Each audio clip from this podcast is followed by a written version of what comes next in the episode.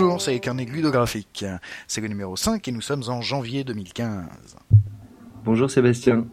Bonjour mon cobal. Alors, de quoi allons-nous parler aujourd'hui? Aujourd'hui, nous allons parler de l'art d'être joueur. Oh Ouais, ça en jette. Hein. Et, et c'est compliqué euh, comme, euh, comme job, joueur? Ah, c'est aussi compliqué qu'on le veut bien en réalité, parce que euh, il y a plein de manières de jouer, et que la bonne manière de jouer, c'est celle qui vous éclate. Ce qui veut donc dire que tant que vous vous amusez, si vous vous amusez en jouant simple, eh ben c'est bien. Et vous avez parfaitement le droit, c'est comme ça qu'il faut faire. Si vous avez envie de, par contre, de plaisir ludico-narratif un peu plus sophistiqué, il faudra faire des trucs un peu plus sophistiqués. Donc ce sera toujours aussi compliqué qu'on veut bien. Maintenant, effectivement, il y a des bases qui sont un peu les mêmes pour tout le monde et qui, euh, même si là, alors attention, ça va être le festival de l'enfonçage de porte ouverte, méritent peut-être d'être rappelés.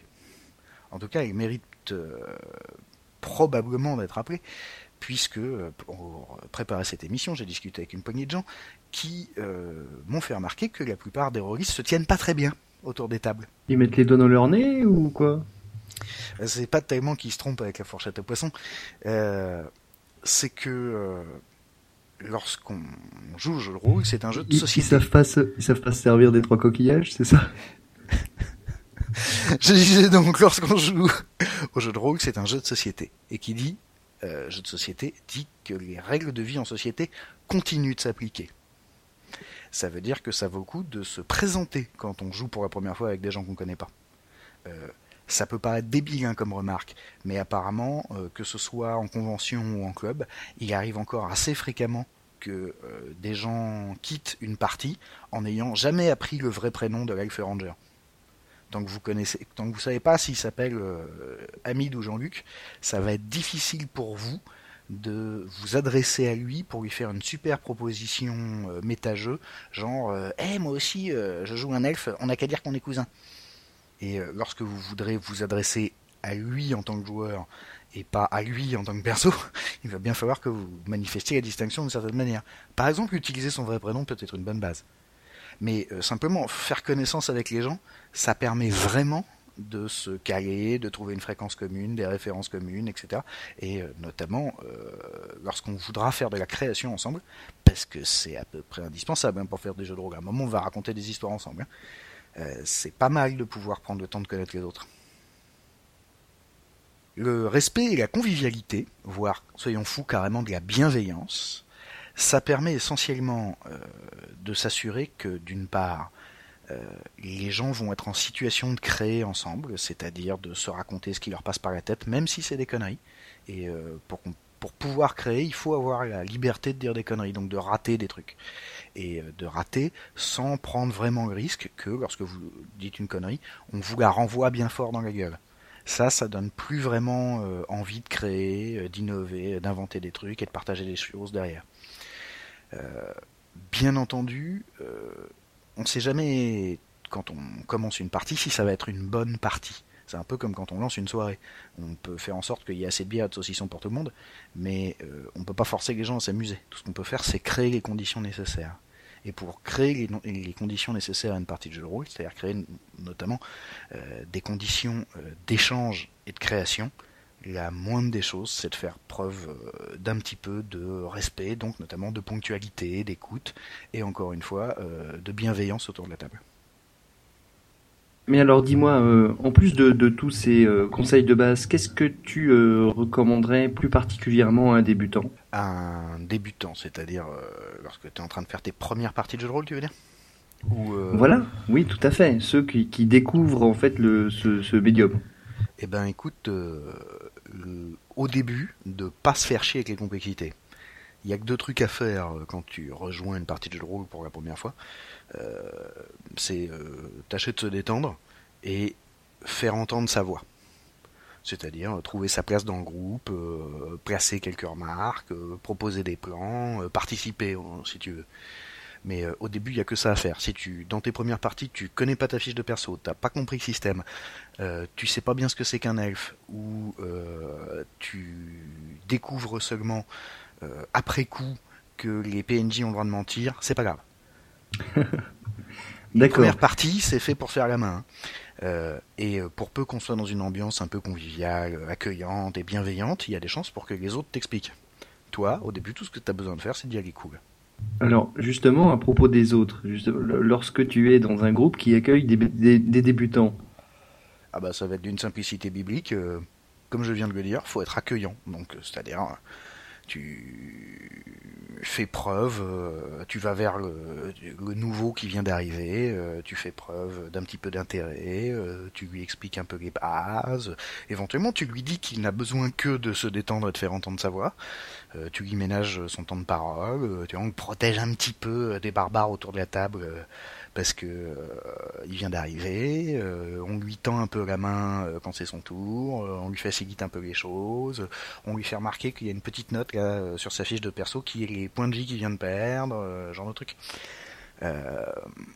Globalement, c'est être accueillant, laisser causer et euh, pas faire chier avec les détails. Ça veut pas dire qu'il faut pas les rappeler, ça veut dire qu'il faut les rappeler que dans la mesure où c'est pertinent, euh, quand on a un moment de creux, euh, quand ça bloque pas le mec dans son roleplay, parce que les premières tentatives de roleplay c'est quand même un peu vague.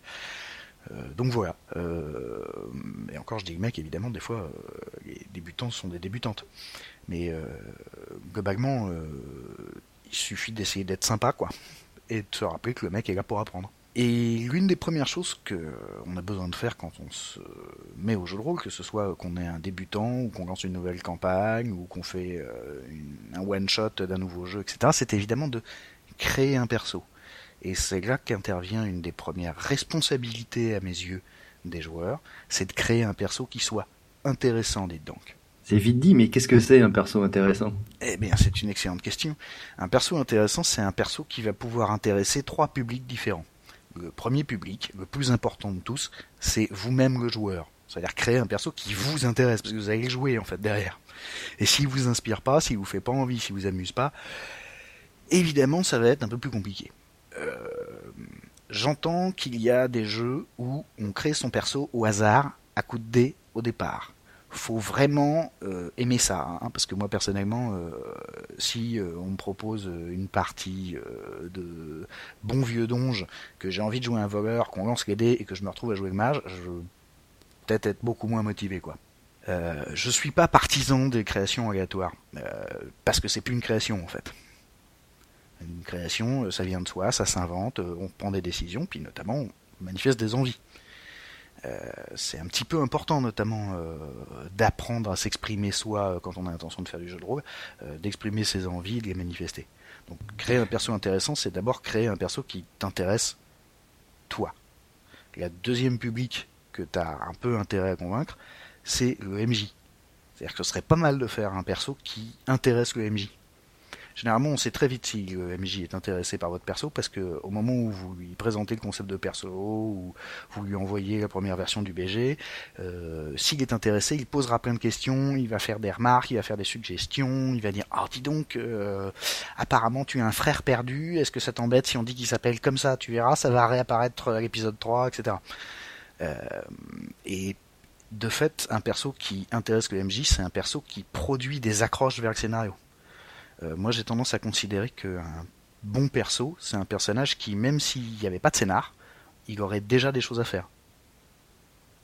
Il a ses propres ambitions, euh, il a sa propre dynamique, il a éventuellement ses propres problématiques. En tout cas, il a au bas mot une personnalité, et une personnalité qui euh, va se manifester narrativement.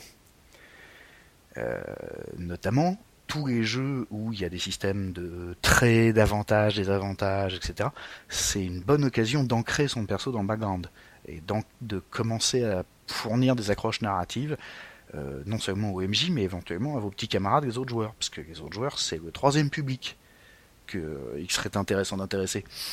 C'est-à-dire que si vous faites un perso avec lesquels les autres ont envie d'interagir, ça va évidemment euh, créer de l'émulation, euh, motiver tout le monde à faire mumuse ensemble, à inventer des âneries, euh, à inventer du drame, euh, qui sait peut-être, euh, et à être finalement les co-scénaristes de la campagne. Mais comme chacun va venir avec son morceau de scénar qui est en fait sous la forme d'un perso, mais qui est déjà un scénar, hein. quand vous prenez un désavantage, vous savez que c'est le genre d'emmerde qui va vous arriver lorsque euh, vous euh, créez un perso euh, avec des capacités assez optimisées dans une direction particulière, par exemple, vous avez voulu faire un perso qui est super bon en magie, vraisemblablement c'est un appel du pied au MJ pour qu'il y ait des histoires de magie dans le scénar. Enfin, toute chose qu'on a en fait déjà mentionné dans les carnets graphiques précédents, hein, mais ça peut valoir le coup de les rappeler. Donc en tout cas, un perso intéressant, c'est un perso qui vous intéresse vous d'abord, ça c'est absolument indispensable. Euh, qui intéresse le MJ, euh, qui se relie aisément au scénar, euh, qui fournit des accroches avec lesquelles on va pouvoir faire mumuse, et qui produit notamment des accroches qui vont pouvoir intéresser les autres joueurs. Et alors, est-ce que tu as des, petits trucs à toi pour faire des bons persos? Alors, pour faire des bons persos, je ne sais pas, mais pour faire des persos un peu vivants, un peu existants, un peu ancrés dans l'univers, oui. Euh, en fait, je crois qu'un des premiers articles de jeu de rôle que j'ai écrit, c'était il y a plus de 10 ans, hein, euh, concernait la création de personnages. Et euh, parler notamment de tous les petits bidules qu'on peut faire pour développer son perso. je ne vais pas te refaire tout l'article parce que ce serait long et probablement un peu chiant, mais en gros, ça peut se résumer à se poser quelques bonnes questions sur son perso. D'abord, qu'est-ce qu'on veut jouer? Et plus précisément à quoi on veut jouer. On l'a déjà mentionné là encore dans les carnets précédents, mais euh, si tu te crées un perso de barbare, a priori c'est que tu as envie de gâter et euh, éventuellement de faire un peu de culture barbare. Alors, je sais pas à quoi ça ressemble la culture barbare, ça va dépendre des jeux j'imagine, mais euh, tu vas faire un peu de paganisme, jouer un peu sur des, des, concepts et euh, des symboles euh, franchement fondamentaux. Euh, les barbares, a priori, ça aime la bouffe, le sang, le sexe, l'alcool. ça compte ses vertus en nombre de crânes fracassés à la hache. ça se préoccupe de trucs brutaux, naturels, éventuellement franchement telluriques. tout ça, ça va lui créer un peu de culture. Ça va lui, ça va l'ancrer dans un certain fonctionnement. Euh, si vous créez un barbare, c'est qu'a priori vous avez envie de jouer ça. Si vous créez un voleur, c'est qu'a priori vous avez envie de euh, vous euh, faufiler derrière des gardes, de vous planquer dans les coins sombres, de grimper les façades de la nuit, de chourer des trucs à tout le monde, et d'avoir des interactions avec des guildes criminels, des sociétés secrètes et des trucs comme ça. Euh, éventuellement, ça peut valoir le coup de demander au MJ, parce que là je parle de trucs qui sont hyper archétypaux, hein, mais euh, par exemple, la première fois que tu joues à Mechanical Dreams, c'est quand même vachement utile qu'on t'explique à quoi correspond ton perso. Ouais, puis là pour le coup, pour un débutant, c'est comme peut-être pas l'idéal. ah, ce qu'a dit, on parlait de créer des persos intéressants, c'est un sujet qui euh, concerne, à mon avis, tous les joueurs, oui, c'est sûr, c'est vrai, c'est vrai. Maintenant, c'est vrai que si ta première partie tu l'as fait sous Mechanical Dreams, ça va être un peu ardu. Euh, en tout cas, pour euh, finir sur les questions qui valent le coup de se poser, c'est qu'est-ce qu'on a envie de jouer, et donc euh, vérifier avec le MJ que le perso qu'on a sélectionné va permettre de jouer les thématiques et les enjeux ludiques qui nous intéressent. Et à partir de là, pour développer le perso, il y a quelques questions à se poser. qui il est vraiment? Le vraiment compte parce que il y a l'attitude, si tu veux, le personnage social qui présente aux yeux du monde, et puis il y a le type qu'il est vraiment à l'intérieur les deux peuvent être complètement en phase, notamment si vous jouez un barbare, ou ça peut être extrêmement éloigné. Ça peut être intéressant de connaître les deux, et notamment de réfléchir à la dichotomie entre les deux, et qu'est-ce que ça va créer comme tension, qu'est-ce que ça va créer comme surprise, etc. Euh, la deuxième question, enfin une autre bonne question à se poser, c'est, euh, puisque je crois que c'est ma troisième question en réalité, c'est d'où il sort ce perso? Euh, Quelle est son origine? Sachant que son origine, ça peut prendre plein de formes. Euh, si tu joues euh, un petit truand et qui vient des bas-fonds, les bas-fonds c'est un peu les mêmes partout, il suffit de dire que c'était les bas-fonds quoi. On peut préciser un peu les nombreux ennuis qui lui sont arrivés quand il était jeune, la famille probablement brisée et dysfonctionnelle dont il est issu, sa jeunesse triste, tout ça. Mais globalement ça va être un peu générique. Par contre on peut en profiter pour déjà en tirer quelques caractéristiques si tu dis que ton perso de petit truand, il a buté euh, quelqu'un pour la première fois quand il avait 13 ans, ça pose un peu le personnage. Oui, c'est sûr. Et à ce moment-là, ça peut commencer à avoir le coup de se poser une autre question qui est euh, comment est-ce qu'il se sent par rapport à ça? Est-ce que si ça se trouve, c'est devenu, tu vois, un, travailleur social qui, dont la principale préoccupation, c'est que ce qui lui est arrivé à lui n'arrive pas à d'autres? Ou alors c'est devenu un tueur endurci qui trouve que c'est devenu complètement normal. je fais ça depuis que je suis gamin, pourquoi pas quoi. Donc, euh, quelle est son origine, d'où il sort, qu'est-ce qui a produit ce personnage, sachant que son origine, elle peut être euh, hyper récente. Euh, tu joues un personnage de flic, par exemple. tu peux parfaitement, c'est assez rare, mais ça arrive, jouer un flic qui commence flic âgé. Le type, par exemple, il a été, je sais pas moi, banquier pendant longtemps. Il a mis Mike à un perso comme ça enfin, a joué un perso comme ça dans une de mes parties. Euh, il a joué un type qui était euh, une espèce de trader à Wall Street, je crois, et euh, qui est devenu flic sur le tard, le jour où il a rencontré le crime pour la première fois et la violence, et où il s'est dit c'est injuste, c'est inacceptable. Et donc, bah voilà, il a intégré la police et même s'il a plutôt une sensibilité, enfin des capacités pour bosser la brigade financière, comme lui ce qu'il veut c'est arrêter les vrais criminels, et ben il s'est donné un mal de chien pour rentrer à la crime si tu veux, l'origine du personnage, elle peut être euh, liée à sa naissance, à sa jeunesse, à ses premières années d'études, ou ça peut être un truc qui lui est arrivé la semaine dernière. Euh, j'étais garçon boucher, et puis soudain j'ai rencontré un vampire, j'ai survécu, et euh, maintenant je chasse les vampires. Bon, je suis garçon de boucher, donc je commence un peu bas, mais... D'un autre côté, il s'est manié le hachoir. Ce qui peut déjà être extrêmement utile, oui, puisque si ça se trouve, c'est un type qui sait comment sectionner les vertèbres du premier coup. Mais donc, euh, voilà, d'où il vient ce perso Et ensuite, évidemment, euh, la question subsidiaire, c'est comment il est arrivé là. Quand t'as un peu placé, euh, qu'est-ce que tu veux jouer? Qui est ton perso Qui il est vraiment D'où il sort Comment il est arrivé là Tu commences à avoir un peu de background. Mais après, tu peux te poser des questions précises qui vont te donner des réponses précises qui vont servir à colorer le perso. Par exemple, euh, à moins que ton personnage, euh, toute sa maison, ce soit un sac à dos, euh, vraisemblablement il habite quelque part. Tu peux alors te poser la question, comment c'est chez lui? Est-ce que c'est grand Est-ce que c'est petit Est-ce que c'est discret Est-ce que c'est clinquant Est-ce que c'est bien rangé Est-ce que c'est le bordel Est-ce que c'est sale Est-ce qu'il s'avère qu'il y a d'autres gens qui vivent avec lui Est-ce qu'il est en colocation Est-ce qu'il y a une famille Est-ce que plein de questions qui vont se poser comme ça. Tu peux aussi te poser une question que moi j'aime bien définir sur mes persos, c'est qu'est-ce qu'ils ont dans les poches? C'est euh, ça ah, peut paraître, c'est amusant ça, ça. peut paraître anodin, mais euh, si tu définis que euh, ton perso de flic, tout ce qu'il a dans les poches, c'est le trousseau de clés de chez lui et sa paire de menottes, qu'il a même pas son flingue, que il a éventuellement un paquet de clopes mais il a jamais de briquet ça peut déjà être assez marrant parce que tu as un personnage qui va passer son temps à demander du feu, qui a pas son portable, qui a pas sa montre, qui est bon a priori t'as intérêt à être un criminologue génial, parce que manifestement, si t'es un fric de terrain, euh, tu vas galérer un peu, t'es pas vraiment prêt, mais ça peut être marrant à jouer.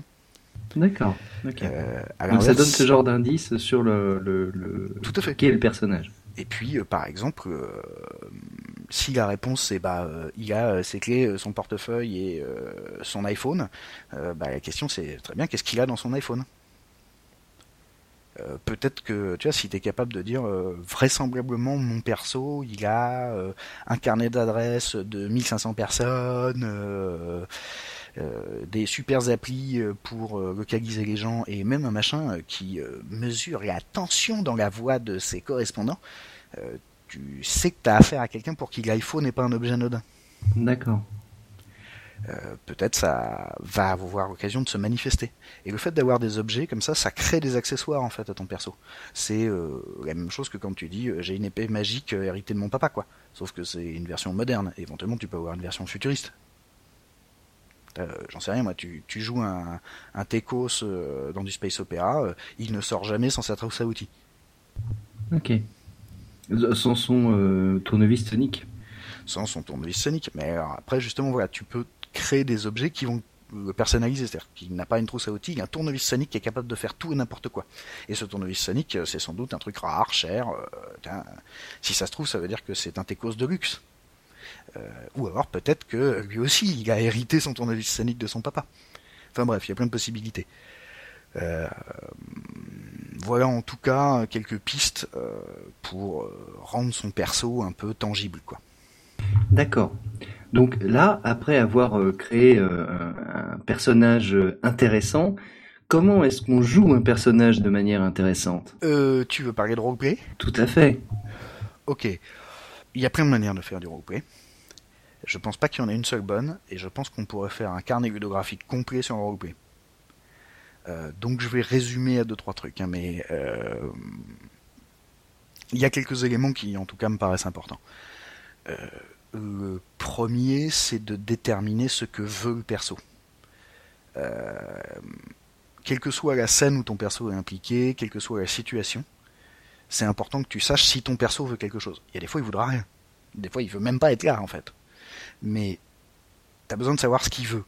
Euh, éventuellement, même si la réponse est rien. Souvent, la réponse, ça va être euh, il veut euh, vaincre l'ennemi ou l'obstacle, ou en fait, il veut pas vraiment vaincre l'ennemi ou l'obstacle. Lui, ce qui l'intéresse, c'est le but final de l'opération, et globalement, les intermédiaires, il s'en fout. Euh, ça va te permettre de savoir à quel point ton personnage est concerné. Ça va te permettre de savoir si, par exemple, ton personnage ressent suffisamment quelque chose pour les PNJ pour vouloir des trucs à leur sujet. Par exemple, t'es dans une, t'es en train de baratiner, euh, tu joues des truands, t'es en train de baratiner euh, dans un bar louche, mais en réalité, ton vrai but, euh, c'est de te faire remarquer de la jolie serveuse. Tout ça, c'est des trucs qui vont manifester un peu plus ton perso. Savoir ce que tu veux, ça permet de le pousser dans une certaine direction. Et un deuxième truc, c'est de lui trouver une voix. Et quand je dis une voix, c'est pas forcément tu vois, lui coller un, un, accent rigolo ou un bégaiement ou c'est réfléchir un peu à la manière dont il s'exprime, quels sont les mots qu'il utilise, quel est son débit. Euh, Est-ce qu'il s'exprime déjà? Tu vois, tu peux avoir un personnage qui est quasi muet. Son niveau de langue. Alors c'est un peu son niveau de langue, c'est euh, un peu les références. euh, tu vois, par exemple, prenons un exemple hyper loin de nous. Genre, tu joues un geek. Le geek est généralement euh, friand de euh, références à la culture populaire. Et euh, bah, si tu joues un geek, euh, ça peut être rigolo que de temps en temps il parle de Star Trek, qu'il ait des opinions extrêmement arrêtées sur certains éléments d'histoire contemporaine ou même passée, qu'il ait tu des passions dont il a envie de parler à tout le monde à chaque fois qu'il a l'occasion, genre de choses. Tout ça, ça peut intervenir dans son discours. Euh, si tu joues un personnage qui est vaguement crétin, ça paraît logique que régulièrement il se trompe de mots. Ça peut être même assez marrant que tu lui fasses la liste, tu as une liste de mots courants dont il ne connaît en réalité pas le sens et sur lesquels il se trompe. Et il faudra trois épisodes pour que les autres comprennent que lorsqu'il parle de côtelette, il parle en réalité de la masse d'armes du prêtre. J'en sais rien, mais euh, ça peut être euh, ou bien des trucs très cons, ou euh, des machins hyper sophistiqués. Ça dépend de si tu joues un personnage très con très sophistiqué. Euh, si par exemple tu joues un personnage euh, qui est censé être quelqu'un de euh, sensible, euh, hyper sociable, toujours préoccupé des autres, euh, ça peut se manifester dans le fait qu'il parle essentiellement des autres. C'est le coup classique des gens à qui tu demandes des nouvelles d'eux et qui te donnent des nouvelles de tous les gens qu'ils connaissent sauf d'eux. Ça, c'est des choses que tu peux intégrer dans le discours.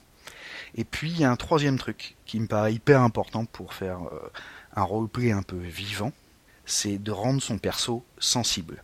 Euh, c'est-à-dire non seulement tangible, ça c'est l'un des sens qu'on a déjà abordé, mais ça veut dire aussi réactif. Il me semble qu'il y a euh, une très mauvaise habitude très courante chez les rôlistes qui consiste à jouer euh, des personnages qui sont euh, monolithiques et en, et en granit, tu vois.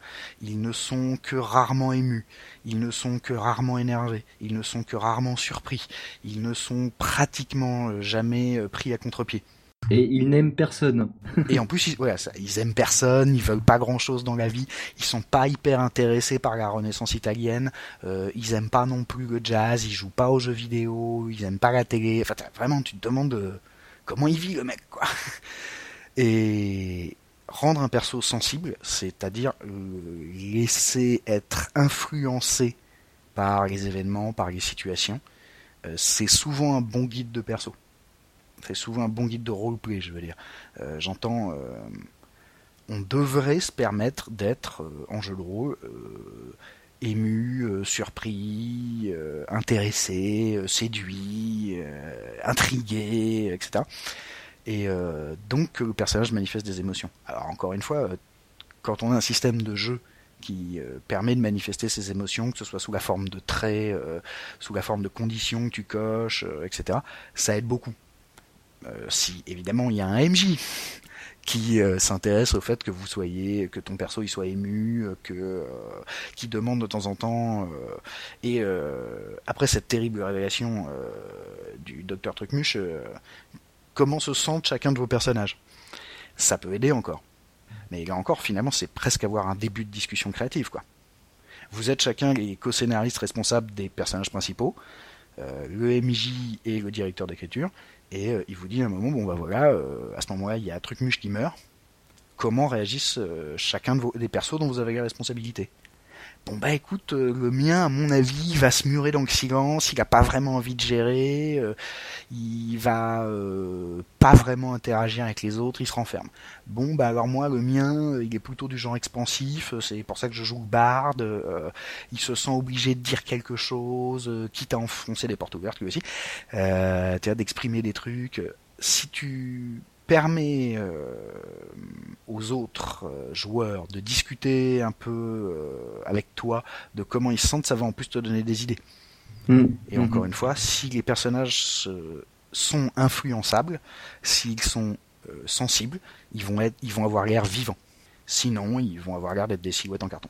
Puis, semble-t-il, il y a un phénomène psychologique qui fait que lorsque tu demandes son avis sur un sujet quelconque à quelqu'un, et la première fois, elle va te dire qu'elle ne n'en sait rien, mais euh, si tu lui reposes la question, elle aura forcément un avis. Euh, écoute, euh, je ne connaissais pas, mais ça m'a pas l'air faux, oui, effectivement. Et donc, du coup, le fait de proposer comme ça, de une, on va dire, une espèce de mise à nu du, du des, sentiments du, personnage, ça va le, ça peut, en tout cas, faire en sorte que les, les joueurs y penseront plus. Tout à fait. Puis si c'est un élément que tu as envie de développer euh, dans la campagne, euh, j'entends pas seulement en tant que MJ, en tant que joueur. Hein. Euh, tu, sais rien moi, tu joues une campagne de Chine, c'est essentiellement des histoires de politique et il y a pas mal de bagarres et de trucs magiques, mais c'est aussi des histoires de relationnel. c'est intéressant qu'on mette régulièrement le relationnel sur la table, que ce soit entre perso ou entre joueurs. Au passage, euh, régulièrement, il y a des scènes de détente dans un scénar. On n'est pas toujours en tension, on n'est pas toujours en train de fuir devant euh, l'avion qui est en train de se cracher, euh, de sauter des immeubles en flammes, etc. ce serait logique d'imaginer que les personnages, lorsqu'ils ont un moment calme, ils parlent de ce qui leur arrive ils en profitent pour euh, s'exprimer un peu, pour se poser des questions. Euh, euh, les aventuriers sont à l'auberge et reviennent du donjon bredouille après en avoir pris plein la gueule. Ça pourrait valoir le coup qu'ils en causent en roleplay. Et au passage, ça va indiquer au MJ des tas d'informations émotionnelles et narratives qu'il va pouvoir reprendre par la suite. Finalement, ça crée de la matière à jouer. Hein. Mm-hmm. Voilà en tout cas pour les persos et le roleplay ça vaut le coup sans doute euh, d'aborder rapidement quelques considérations techniques. Euh, lorsqu'on est joueur, alors, tout le monde ne sera pas d'accord avec cette affirmation, euh, et les gens ont bien pas d'accord. je considère, moi, quand même, qu'il y a un certain nombre de responsabilités techniques. Encore une fois, pas quand on débute. Quand on débute, la responsabilité technique qu'on pourrait éventuellement avoir, c'est d'apprendre, et c'est pas pressé, ça viendra au fur et à mesure. Mais des trucs aussi simples que connaître sa feuille de perso, parce que sur la feuille de perso, ils sont marquées toutes les capacités que, si le scénar a été bien conçu, le scénar va solliciter pour être résolu. Et si vous connaissez pas votre feuille de perso, vous pouvez pas mettre en œuvre les capacités qui sont dessus. Alors quand je dis capacité, c'est tout et n'importe quoi. Hein. C'est euh, les caractéristiques, les compétences, les traits, les machins, tout ce que votre personnage sait faire. Et euh, ça vaut le coup que vous les connaissiez. Et encore, j'enfonce une porte ouverte, mais euh, je joue régulièrement avec des joueurs plus que vétérans, qui sont pour la plupart tous des MJ. Et euh, je vais te dire, encore heureux que j'ai régulièrement leur fiche de perso sous le nez quand je suis MJ. Parce que régulièrement il y a des gags à la con de l'ordre de je n'ai pas je ne connais pas par cœur la liste de mes contacts et il me faut deux épisodes pour m'apercevoir qu'en fait je connaissais exactement le mec qui aurait pu nous renseigner à l'épisode précédent. Oui bon ça va ça va. au passage excuse-moi je ne faisais pas allusion à toi je sais que c'était arrivé mais ça m'est arrivé dans ma campagne de Space Opera assez récemment où des joueurs ont, ont perdu je sais pas combien de temps à essayer de trouver des informations sur un truc et à un moment il y a un joueur qui fait au fait moi j'ai contact marchand d'informations. Ah bah c'est intéressant que tu nous le dises. Oui, oui. Au moment, il y avait une déformation du nom, euh, voilà. Tout à fait. Euh, non, non, mais tu es tout à fait excusé. Puis en plus, ça commence à faire un an, donc on va pas te, on va pas te charger avec euh, pendant encore très longtemps. donc connaître sa feuille de perso, c'est quand même vraiment très très utile, parce que notamment c'est la liste des trucs que vous pouvez faire dans le scénar et si vous les connaissez, ça va aider des tas de trucs. Ça va aider la prise de décision, ça va aider les moments où vous allez faire des plans, ça va aider euh, les moments où vous allez essayer d'exprimer des trucs euh, un peu plus personnels. Euh, j'entends justement quand on va faire du roleplay, ça peut aussi s'appuyer sur les capacités du perso.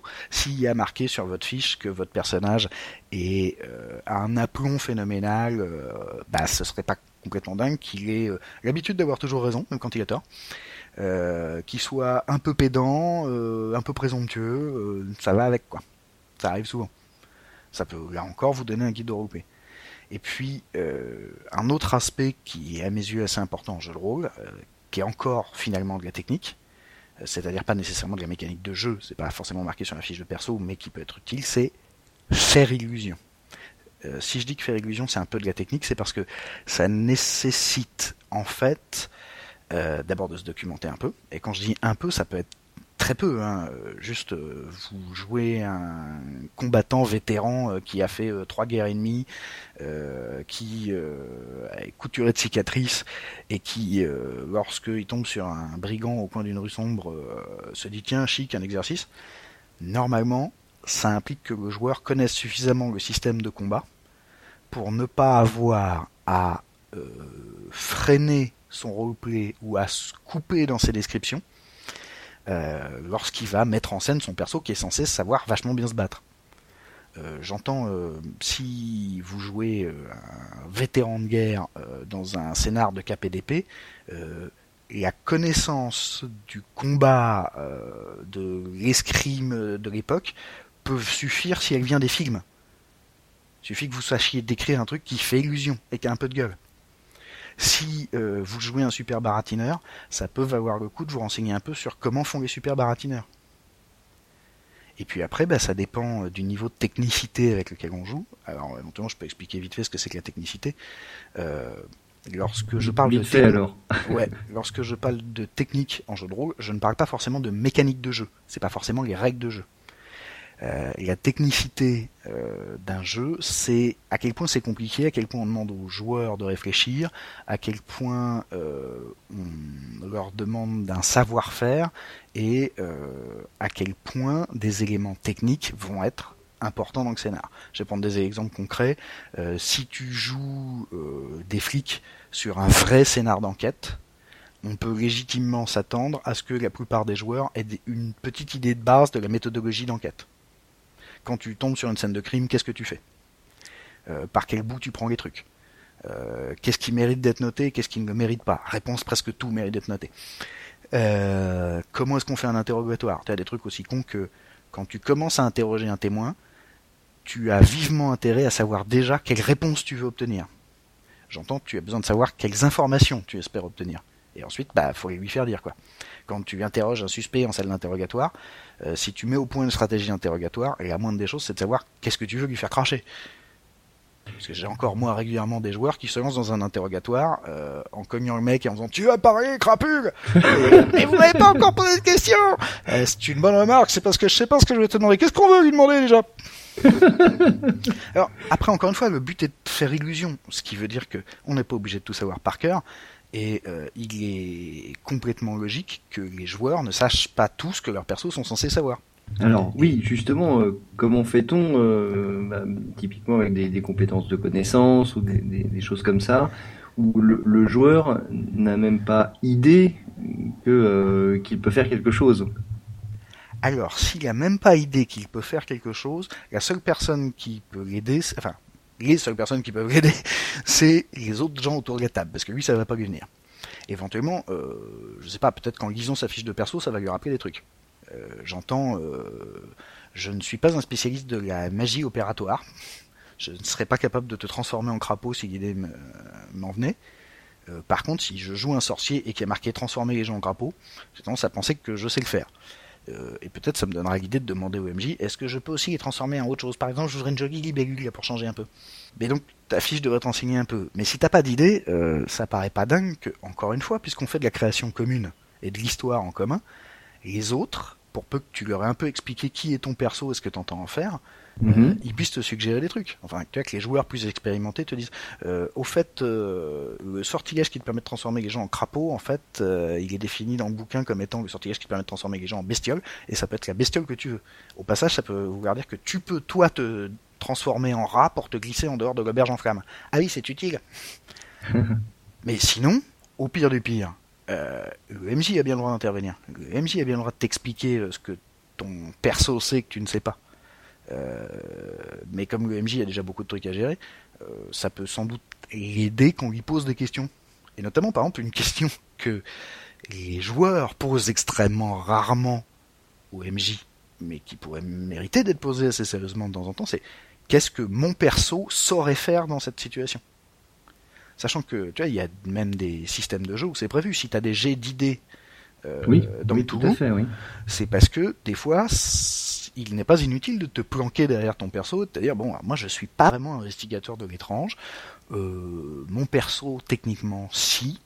Euh, en plus, il y a une spécialité en occultisme. Moi, l'occultisme, je sais pas vraiment ce que ça recouvre. Euh, MJ, euh, est-ce que je peux puiser dans les, compétences et dans les connaissances de mon personnage pour avoir une suggestion? Et des fois, ça demandera un jet de dés, des fois, le MJ va, juste te dire Hum, c'est une bonne question, ça mérite une bonne réponse. Des fois, les autres joueurs vont pouvoir faire quelque chose, mais ça, c'est un truc un peu basique, là encore.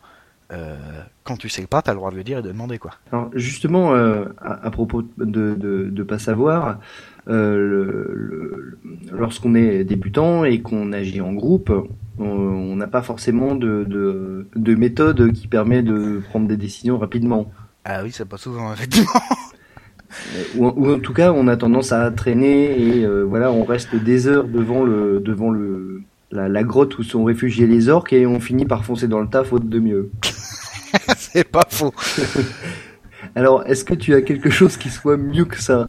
Une sorte de plan B en quelque sorte Euh, oui. Alors, en fait, euh, c'est pas un truc qui est euh, très connu, étrangement. C'est pas euh, franchement notoire, mais euh, la prise de décision, c'est une compétence. Euh, et encore, comme toujours, il y a plein de manières de l'aborder, euh, il y a plein de théories concurrentes, etc. Mais euh, si ça t'intéresse, euh, il- C'est une compétence, mais pas sur la feuille de perso. Effectivement, c'est une compétence de vrais gens. Après, euh, si ça se trouve, si tu joues en freeform, il est tout à fait possible que ton personnage ait la compétence prise de décision. ça pourrait être hyper pratique, parce que ça te permettra de le faire en roleplay. Mais en tout cas, si tu veux prendre une décision hors roleplay, si c'est les joueurs qui causent entre eux de ce qu'ils vont faire, il y a un petit processus très simple qui est aisément mis en œuvre et qui permet de résoudre effectivement euh, la situation classique de euh, on avait fait un plan mais il est un peu foireux. D'ailleurs machin a tout de suite fait remarquer qu'il était un peu foireux, mais c'est pas pour autant qu'il propose un truc. Et trois heures plus tard, on est toujours en train de discuter de ce qu'on va faire au lieu de le faire. J'ai déjà vécu ça plein de fois. Ah bah je pense que la plupart des roguistes ont vécu ça plein de fois. Moi j'ai encore vécu ça dimanche dernier, euh, probablement dans les euh, parties de la semaine précédente. Euh, je crois que ça se produit presque une fois par partie. Euh, à moins que, euh, non, j'allais dire à moins que euh, les joueurs aient l'occasion de discuter entre les parties de ce qu'ils vont faire la prochaine fois. Mais toi et moi, nous jouons sur la même campagne où il nous arrive assez régulièrement de discuter entre joueurs par mail de ce qu'on va faire la prochaine fois. Et pourtant, la première chose qu'on fait au moment où la séance commence, c'est de remettre en question le truc qu'on avait établi par mail. Donc vraiment, le processus de décision, ça va être utile pour tout le monde. Et c'est pas très compliqué. Euh, déjà, tu vas avoir besoin de mon grand ami Tableau Vegeda. Bon, ça peut être une feuille de papier hein, si t'as pas de Tableau Vegeda, mais euh, le Tableau Vegeda est le meilleur ami des tables de jeu. On peut faire des tas de trucs fantastiques avec un tableau Vegeda. J'en reparlerai souvent d'ailleurs pendant le reste du podcast euh, du tableau Vegeda. Euh, moi, je ne joue plus sans tableau Vegeta. Et la plupart des joueurs autour de moi et des MJ ont un tableau Vegeta. Euh, alors, ça peut être une ardoise euh, avec, où vous écrivez avec des craies, mais c'est un truc où on Une peut ardoise facilement- magique. c'est plus Alors, j'ai peur que l'ardoise magique soit pas pratique pour écrire, mais je me souviens plus vraiment comment ça fonctionne. J'en ai pas eu depuis que j'étais en culotte courte. Néanmoins, l'intérêt d'avoir un tableau c'est qu'on peut écrire, de- on peut écrire dessus et effacer facilement. Euh, c'est qu'on va pouvoir noter, donc manifester à la vue de tous et retenir, enregistrer plein d'informations. C'est particulièrement utile quand tu fais un scénar d'enquête mais c'est aussi très utile lorsque euh, tu as besoin d'organiser des choses. De manière générale, d'ailleurs, dans la vraie vie, euh, la plupart des gens qui ont besoin d'organiser des trucs, y compris euh, les gens qui font, qui travaillent en mode projet, etc. À un moment, ils prennent des notes et ils font des documents partagés. Ou alors, coup de bol, ils ont un tableau Vegeta. Moi, j'ai participé à des, des projets euh, de développement informatique. euh, on sortait le tableau Vegeta. C'est vraiment le truc le plus pratique du monde. Pour notre processus de décision, parce que c'est quand même de ça qu'on est censé parler, euh, la, méthodologie est hyper simple. D'abord, faut établir des objectifs. Et ils peuvent être vagues, hein, on les précisera plus tard, c'est pas grave. Quand on commence à organiser des trucs, un truc qu'il faut savoir, c'est que l'organisation n'a pas besoin d'être parfaite pour fonctionner. L'organisation aussi, c'est un processus. Ça progresse. C'est un work in progress. Donc, euh, dès qu'on veut gagner un peu en organisation, euh, il suffit de faire un peu d'effort d'organisation et puis on en fera un peu plus derrière. Mais donc les objectifs, ils ont le droit d'être flous au départ. Genre, euh, on voudrait wiper la totalité des gobelins et récupérer la princesse. Bon, effectivement, c'est un objectif. Ensuite, ça vaut le coup de lister les options. Et là, on a même le droit de passer quasiment par du brainstorm. C'est-à-dire, tout le monde balance tout ce qui lui passe par la tête et on trie plus tard. C'est ça le principe du brainstorm, hein, au passage. Euh, c'est une question euh, qui est revenue souvent euh, dernièrement et dont j'ai discuté avec pas mal de gens sur les sujets de créa. Qu'est-ce que c'est Qu'est-ce qui fait un bon brainstorm Fondamentalement, c'est de balancer vraiment tout ce qui te passe par la tête et de trier plus tard. Donc tu fais ça, c'est un bon brainstorm. Donc tu fais autre chose, c'est pas un bon brainstorm. Et donc lister ces options, c'est simplement savoir quelles sont les possibilités, qu'est-ce qu'on peut faire, euh, quels sont quel est le champ du possible pour nous pour remplir ces objectifs. Si euh, tu veux massacrer tous les gobelins, euh, bah tu peux y aller à la main, l'épée brandie, avec une torche dans l'autre, on rentre dans les grottes et on gâte tout ce qui bouge en espérant que ce soit pas la princesse.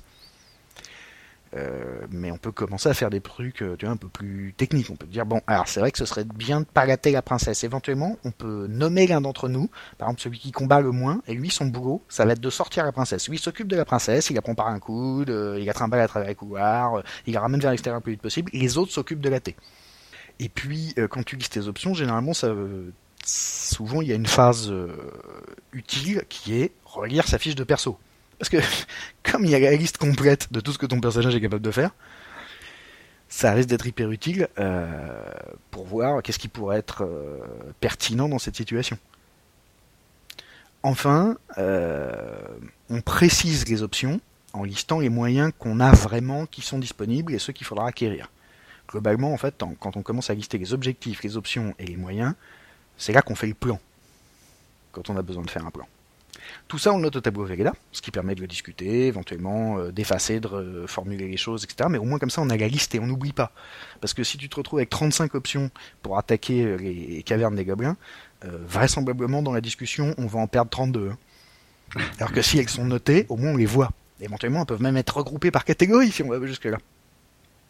D'accord. Et puis enfin, et ça c'est hyper important, parce que c'est ça le, le vrai mécanisme du processus de, décision, quand on a euh, défini des objectifs, proposé des tas d'options, euh, vérifier qu'on a les moyens de les faire, euh, ou éventuellement acquis les moyens de les mettre en œuvre, à un moment il faut valider. C'est hyper important de, faire un bref tour de table en disant bon alors donc on a pris l'option 34 c'est celle où en fait on attaque au petit jour pour avoir pas trop de problèmes d'éclairage, on prend position dans la première euh, caverne, puis on lance des éclaireurs, machin bidule, etc. C'est l'option 34. Tout le monde est d'accord avec l'option 34 Oui, oui, oui, oui, oui, super, on l'a fait. Ce qui veut dire au passage que tu peux faire la version hyper courte du processus de décision qui est proposition, pas d'objection, ok, on confirme. Mais ça vaut le coup de confirmer. Et de faire confirmer tout le monde. Ça évitera que dans 10 minutes, quand on sera en plein milieu de la mise en place du plan, euh, il y en a un qui fasse autre chose que ce qui est prévu, et sur lequel tout le monde compte, parce qu'il a complètement oublié c'était quoi l'option 35. Mais alors justement, si on si on coince et que nous et qu'on n'arrive pas à cette étape de validation, ou en tout cas qu'il y a des récalcitrants, que, que fait-on? Ah, euh, bon, euh, le blocage parce que tout le monde n'est pas d'accord, euh, ça peut effectivement arriver. Euh, dans ces cas-là, à mes yeux, alors ça c'est plutôt un truc de MJ, mais c'est vrai que si tu as des joueurs qui sont prêts à le prendre en charge, notamment parce que généralement c'est aux joueurs de se mettre d'accord eux-mêmes. Hein. Euh, le MJ peut servir un peu de président de séance, mais c'est comme l'arbitre dans un match de foot, il intervient que quand les autres ont merdé. Donc, euh, si les joueurs coincent pour se mettre d'accord, euh, c'est toujours hyper utile de rappeler les bases et les priorités. Euh, quand je dis rappeler les bases, c'est d'abord, euh, tu sais, les fameuses règles de vie en société dont on parlait tout à l'heure. Même si vous n'êtes pas d'accord, essayez de rester poli, euh, courtois, éventuellement bienveillant les uns envers les autres, ça va vraiment aider. parce que souvent, quand ça coince, c'est pas parce qu'il y a un vrai problème technique ou une vraie opposition de fond. Hein. C'est parce qu'à un moment, il y a Ginette qui a dit un truc à René, maintenant lui, fait la gueule. Et qu'à chaque fois qu'elle dit, bon, alors, tu pourrais te mettre là pour lancer tes sorts. Non. Ça, tu vois, c'est pas un vrai problème de fond. C'est un problème de personne. Donc, il faut qu'on se rappelle les bases, ça arrive moins. Et quand je dis rappeler les bases et les priorités, c'est qu'éventuellement, comme le but de l'opération, c'est en fait pas vraiment de tuer tous les gobelins pour récupérer la princesse, c'est de raconter une histoire ensemble. Ça peut valoir le coup de se poser la question, est-ce qu'on a vraiment envie de se faire chier avec ça? Notamment, euh, si t'as, euh, si s'avère que les joueurs euh, découvrent qu'en fait ils n'ont pas vraiment envie de se prendre la tête avec le plan, qu'ils se sont un peu euh, laissés monter le bourrichon parce qu'on a sorti le tableau Véleda, qu'on, a commencé à faire des schémas, etc., qu'ils se sont laissés prendre au jeu, mais qu'en fait ils s'en foutent, ce qu'ils veulent eux, c'est péter la gueule aux gobelins, euh, y aller à l'épée dans un grand cri de guerre et éventuellement récupérer la princesse, mais en fait ce qui les intéresse c'est la baston, qui passe à la baston. Faisons Oui. ce qu'on a envie, on est là pour jouer. Pourquoi s'ennuyer? C'est ça. finalement Et euh, par exemple, euh, à une partie très récente, euh, mes joueurs sont arrivés en situation de blocage euh, suffisamment pour que les, le MJ doivent intervenir. Alors pareil, ils sont arrivés en situation de blocage essentiellement parce qu'il y a eu des incompréhensions, euh, parce que il y a un joueur qui faisait de la rétention, qui avait manifestement pas envie de participer au vote, etc. Mais en fait, c'est parce qu'il était en train de faire du roleplay, sauf que les autres ça l'arrangeait pas qu'il fasse du roleplay à ce moment-là. Bref, à un moment, le MJ est intervenu pour dire, je crois que vous avez le problème. Je vous propose qu'on gagne du temps. Euh, il y a un certain nombre de choses sur lesquelles vous devez vous mettre d'accord. Euh, voilà la liste. Euh, je vous propose qu'on vote. Là, en tant que joueur, en fait, on a hâte de se faire chier avec les persos. Juste, on se met d'accord sur ce qu'on a envie de faire pour la suite, comme ça, moi, je peux vous mener. on peut reprendre nos aventures. Et parfois, à l'inverse, ça peut être hyper intéressant et hyper, je sais pas comment dire, créatif. Euh, vraiment, ça amène des tas d'histoires hyper narratifs, hyper euh, de repasser au roleplay. C'est-à-dire, les joueurs n'arrivent pas à se mettre d'accord, c'est pas grave, on va laisser les personnages faire. Et notamment, euh, si les personnages le font, ça veut dire que si ça se trouve, le mec qui a le plus gros score en autorité, il va gagner à coup de jet de hein. C'est pas honteux. Si ça amuse les joueurs de laisser leurs personnages prendre les décisions, c'est possible aussi. Et t'as l'option inverse qui est on tranche hors jeu, puis on le justifie narrativement. Éventuellement, ça nécessite une petite intervention du MC, mais euh, j'entends euh, des joueurs peuvent, a priori suffisamment adultes pour prendre des décisions ensemble, euh, devraient être capables de dire bon, attendez, on fait un break. Est-ce qu'on a vraiment envie de jouer l'attaque de la caverne des gobelins? Oh bah ouais. Bon, bah alors est-ce qu'on a envie de la jouer maintenant? Oui, en fait, ça nous. Bon bah, on n'a qu'à dire qu'on on y va sans plan et on verra bien comment est-ce qu'on se débrouille parce que c'est ça qu'on préfère faire. Et bah écoute, tu payes. Si c'est ça qu'on préfère faire. Et ensuite, on le justifiera na- narrativement en disant au MJ Bon, alors voilà, euh, on n'a qu'à dire qu'on était en train, on était à l'entrée de la caverne et qu'on était en train de s'engueuler sur ce qu'on allait faire. et Il y a un gobelin qui nous a remarqué. Bon, bah maintenant, on est bien obligé de gâter, quoi. Ça te paraît répondre à ta question? Euh, Complètement. Au passage, euh, des incompréhensions et des conflits, ça peut vraiment surgir, même entre des joueurs expérimentés euh, qui ont l'habitude de communiquer, qui ont l'habitude de partager de la création et qui sont a priori de bonne volonté. hein. Euh, une phrase que j'aime beaucoup, c'est euh, La vertu est un effort, pas un acquis.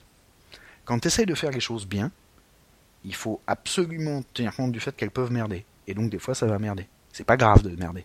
Là encore, si on est dans une ambiance un peu conviviale, un peu accueillante, un peu bienveillante, on devrait pouvoir merder sans que ce soit grave. Mm. D'où l'importance des bases que tu, euh, dont tu parlais tout à l'heure. Bah oui, vraiment, c'est ça qui crée le cadre qui permet de faire tout le reste, quoi. Et eh bien voilà, euh, chers auditeurs, c'était la première partie euh, de notre émission consacrée à l'art d'être joueur. Là, on a fait que la base, on a encore plein de trucs à raconter. Les deux parties suivantes seront respectivement jouées ensemble et la création commune. On détaillera tout ça dans euh, deux autres podcasts, histoire de ne pas vous assommer avec trois heures de bande d'un coup. Évidemment, chers auditeurs, euh, pour profiter du fait que euh, ce podcast va être découpé en trois parties, euh, si vous avez des questions à nous poser, n'hésitez pas à les mettre dans les commentaires. On tâchera d'y répondre dans les segments suivants. Eh bien, merci Wenlock. Bah, merci à toi, mon petit camarade. Merci Internet, et puis à bientôt. À bientôt. Salut. Ciao.